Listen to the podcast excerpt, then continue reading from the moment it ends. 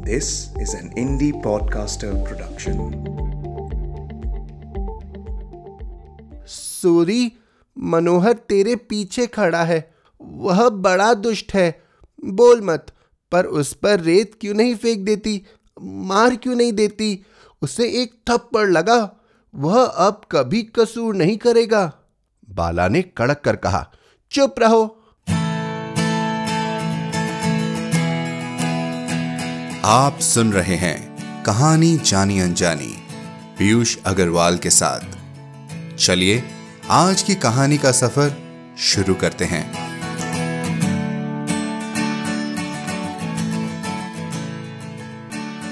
नमस्कार दोस्तों तो आपने इस हफ़्ते अपने अंदर छुपे बच्चे को बाल दिवस पर खुद से मिलवाया या नहीं?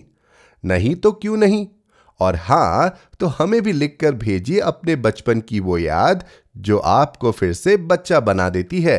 तो जल्द ही लिख भेजिए hello at the rate Piyush Agarwal dot com पर। आपके खतों और मैसेजेस का हमें बेसब्री से इंतज़ार रहता है। बात बाल दिवस की है तो सुनते हैं एक ऐसी ही कहानी, जो हमें यह सिखाती है कि बात कितनी ही बड़ी या छोटी क्यों ना हो, पर बच्चा बनकर सोची जाए तो बस एक खेल ही है। जी, हमारी आज की कहानी है जैनेन्द्र कुमार जी की लिखी खेल। जैनेन्द्र कुमार का जन्म अलीगढ़ के कौड़ियागंज गाँव में हुआ। एक साहित्य विचारक के रूप में भी इनका स्थान मान्य है। प्रेमचंद और जैनेन्द्र को साथ साथ रखकर ही जीवन और इतिहास को उसकी समग्रता के साथ समझा जा सकता है। जैनेन्द्र का सबसे बड़ा योगदान हिंदी गद्य के निर्माण में था। इनकी लिखी कहानी पाजेब हम एपिसोड निन्यानवे में पढ़ चुके हैं। तो जाकर सुनिएगा ज़रूर। इनके बारे में और जानकारी के लिए हमारी website Piyush Agarwal dot com पर जाए। तो चलिए शुरू करते हैं आज का खेल।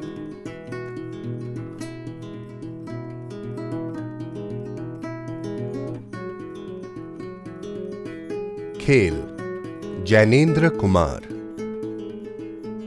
मौन मुग्ध संध्या स्मित प्रकाश से हंस रही थी। उस समय गंगा के निर्जन बालुका स्थल पर एक बालक और बालिका सारे विश्व को भूल, गंगा तट के बालू और पानी से खिलवाड़ कर रहे थे। बालक कहीं से एक लकड़ी लाकर तट के जल को उछाल रहा था। बालिका अपने पैर पर रेत जमाकर और थोप थोप कर एक भाड़ बना रही थी। बनाते बनाते बालिका भाड़ से बोली देख, ठीक नहीं बना तो मैं तुझे फोड़ दूँगी।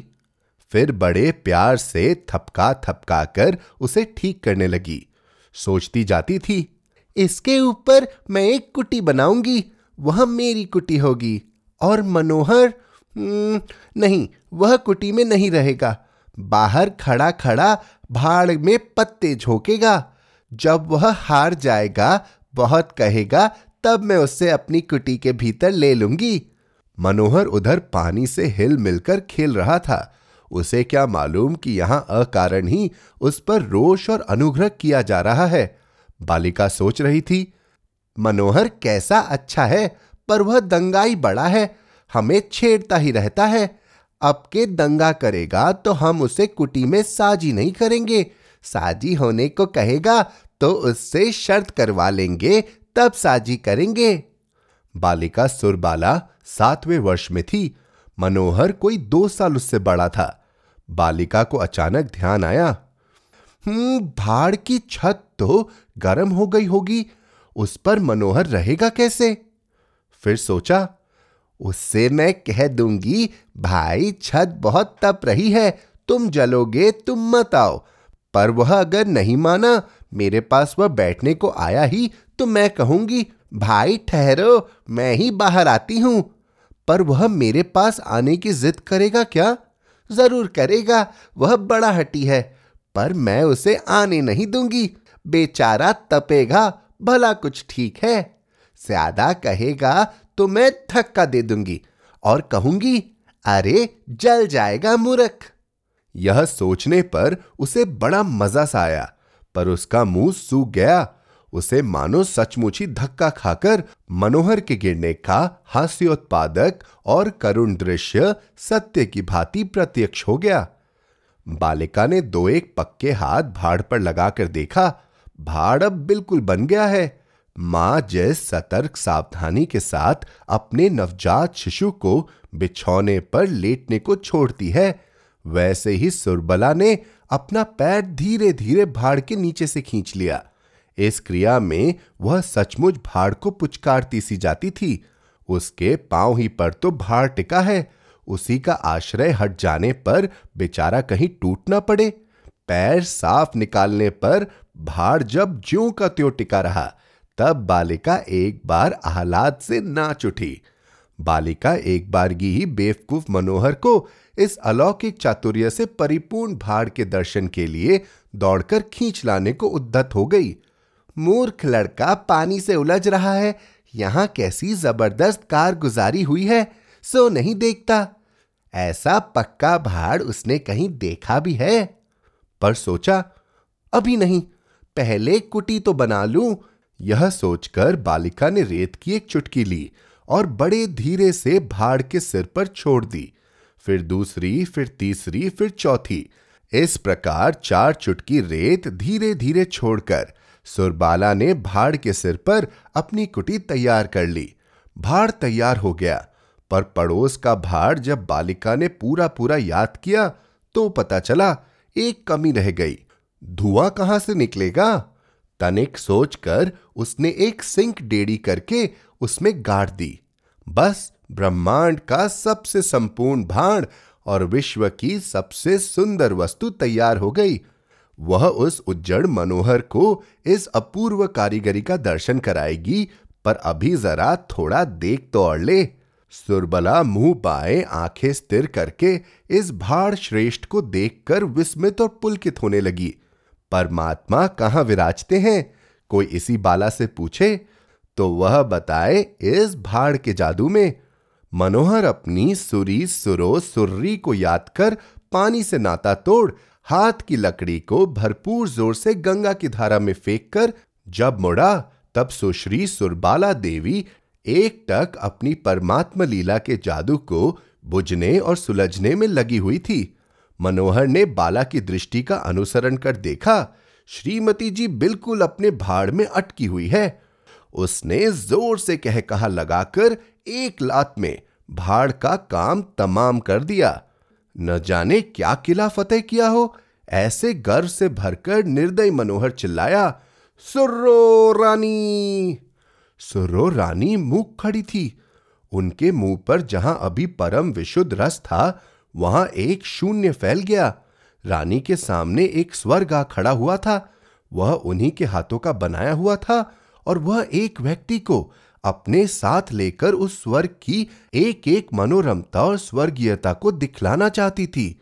हाँ, हंत वही व्यक्ति आरग और उसने अपनी लात से उसे तोड़ फोड़ डाला। रानी हमारी बड़ी व्यथा से भर गई। हमारे विद्वान पाठकों में से कोई होता तो उन मूर्खों को समझाता, यह संसार क्षणभंगुर है, इसमें दुख क्या और सुख क्या? जो जिससे बनाया गया है, वह उसी में लय हो जाता है। इसमें शोक और उद्वेग की क्या बात है? यह संसार जल का है। किसी रोज जल में मिल जाने में ही बुदबुदा फूट कर जाएगा। फूट बुदबुदे सार्थकता है, जो यह नहीं समझते।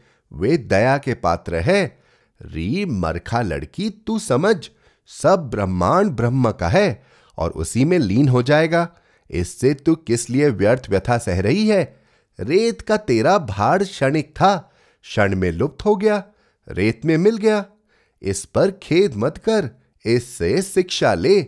जिसने लात मारकर तोड़ा है, वह तो परमात्मा का केवल साधन मात्र है। परमात्मा तुझे नवीन शिक्षा देना चाहते हैं। लड़की तू मूर्ख क्यों बनती है? परमात्मा की इस शिक्षा को समझ और परमात्मा तक पहुँचने का प्रयास कर। आदि आदि। पर बेचारी बालिका का दुर्भाग्य, कोई विज्ञधिमान पंडित तत्वोपदेश के लिए गंगा तट पर नहीं पहुँच सका।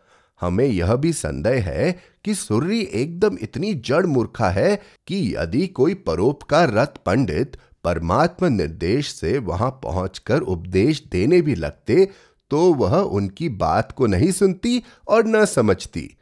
पर अब तो वहाँ निर्बुद्धि शट मनोहर के सिवा कोई नहीं है और मनोहर विश्व तत्व की एक भी बात नहीं जानता। उसका मन न जाने कैसा हो रहा है।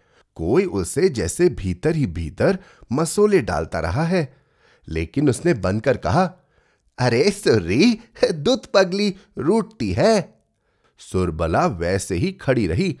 सुर्री रूटती क्यों है? बाला तनिक न हिली। सूरी सूरी, ओ सूरी। अब बनना न हो सका। मनोहर की आवाज़ हठात कपी से निकली। सुरबला अब और मुँह फेर कर खड़ी हो गई। स्वर के इस कंपन का सामना शायद उससे न हो सका। सूरी, ओ सूर्या, मैं मनोहर हूँ, मनोहर। मुझे मारती नहीं। यह मनोहर ने उसके पीठ पीछे से कहा और ऐसे कहा जैसे वह यह प्रकट करना चाहता है कि वह रो नहीं रहा है। हम नहीं बोलते। बालिका से बिना बोले रहा न गया। उसका भार शायद स्वर्ग विलीन हो गया। उसका स्थान और बाला की सारी दुनिया का स्थान कांपती हुई मनोहर की आवाज़ ने ले लिया। मनोहर ने बड़ा बल लगाकर कहा, सूरी, मनोहर तेरे पीछे खड़ा है। वह बड़ा दुष्ट है। बोल मत, पर उस पर रेत क्यों नहीं फेंक देती? मार क्यों नहीं देती? उसे एक थप्पड़ लगा। वह अब कभी कसूर नहीं करेगा। बाला ने कड़क कर कहा, चुप रहो, चुप रहता हूँ, पर मुझे देखोगी भी नहीं नहीं देखती। अच्छा मत देखो, मत ही देखो, मैं अब कभी सामने ना आऊँगा। मैं इसी लायक हूँ। कह दिया तुमसे तुम चुप रहो, हम नहीं बोलते। बालिका में व्यथा और क्रोध कभी का खत्म हो चुका था। वह तो पिघलकर बह चुका था। यह कुछ और ही भाव था। यह एक उल्लास था जो ब्याज कोप का रूप धर बैठा था। दूसरे शब्दों में यह स्त्री तत्व था। मनोहर बोला, लो सूरी, मैं नहीं बोलता। मैं बैठ जाता हूँ, यहीं बैठा रहूँगा। तुम जब तक न कहोगी, न उठूँगा, न बोलूँगा। मनोहर चुप बैठ गया। कुछ क्षण बाद हार कर सुरबला बोली, हमारा भाड़ क्यों तोड़ा? हमारा भाड़ बना के दो। लो, अभी लो। हम वैसा ही लेंगे। अरे, वैसा ही लो, उससे भी अच्छा। उस पे हमारी कुटी थी, उस पे धुएँ का रास्ता था। हाँ हाँ लो, सब लो। तुम बताती जाओ, मैं बनाता जाऊँ। हम नहीं बताएँगे। तुमने क्यों तोड़ा? तुमने तोड़ा, तुम ही बनाओ। अच्छा अब पर तुम इधर देखो तो। हम नहीं देखते। पहले भाड़ बना के दो। मनोहर ने एक भाड़ बनाकर तैयार किया। कहा लो, अब भाड़ बन गया। बन गया? हाँ। धुएँ का रास्ता बनाया, कुटी बनाई। सो कैसे बनाऊँ, बताओ तो। पहले बनाओ, तब बताऊँगी। भाड़ के सिर पर एक सिंक लगाकर और एक एक पत्ते की ओट लगाकर कहा, बना दिया। तुरंत मुड़कर सुरबला ने कहा अच्छा दिखाओ। सिंक ठीक नहीं लगी जी, पत्ता ऐसे लगेगा।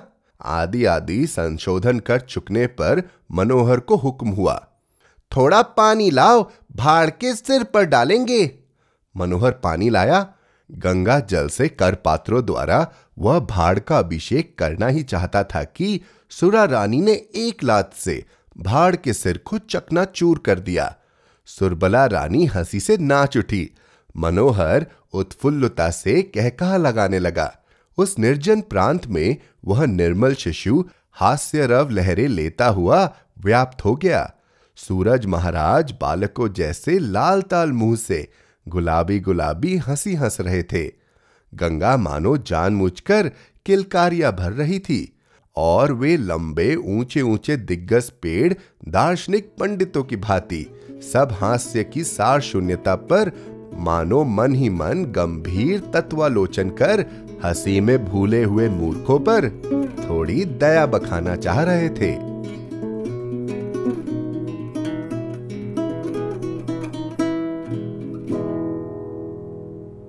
तो कैसा लगा आपको आज का एपिसोड हमें ईमेल करके बताएँ hello at the rate Piyush Agarwal dot com पर। आप जहाँ कहीं भी हमें सुन रहे हैं सब्सक्राइब बटन पर क्लिक ज़रूर करें, ताकि आप हमारी कोई भी कहानी मिस न कर जाएँ। साथ ही एप्पल पॉडकास्ट और स्पॉटिफाई पर हमें रिव्यू और रेटिंग देना ना भूलें। मिलते हैं अगले शुक्रवार एक और कहानी के साथ। कहानी जानी अनजानी पॉडकास्ट में अपना योगदान देने के लिए जाएँ पीयूष अग्रवाल डॉट कॉम पर और सपोर्ट द शो लिंक पर क्लिक करें। यह पॉडकास्ट आपके ही योगदान का नतीजा है। आज के एपिसोड की प्रोड्यूसर हैं देवांशी बत्रा। आप सुन रहे थे कहानी जानी अनजानी पीयूष अग्रवाल के साथ, जो कि इंडी पॉडकास्टर की एक पेशकश है। तो हम आपसे मिलते रहेंगे हर शुक्रवार। तब तक के लिए अपना ध्यान रखिए, स्वस्थ रहिए और मुस्कुराते रहिए।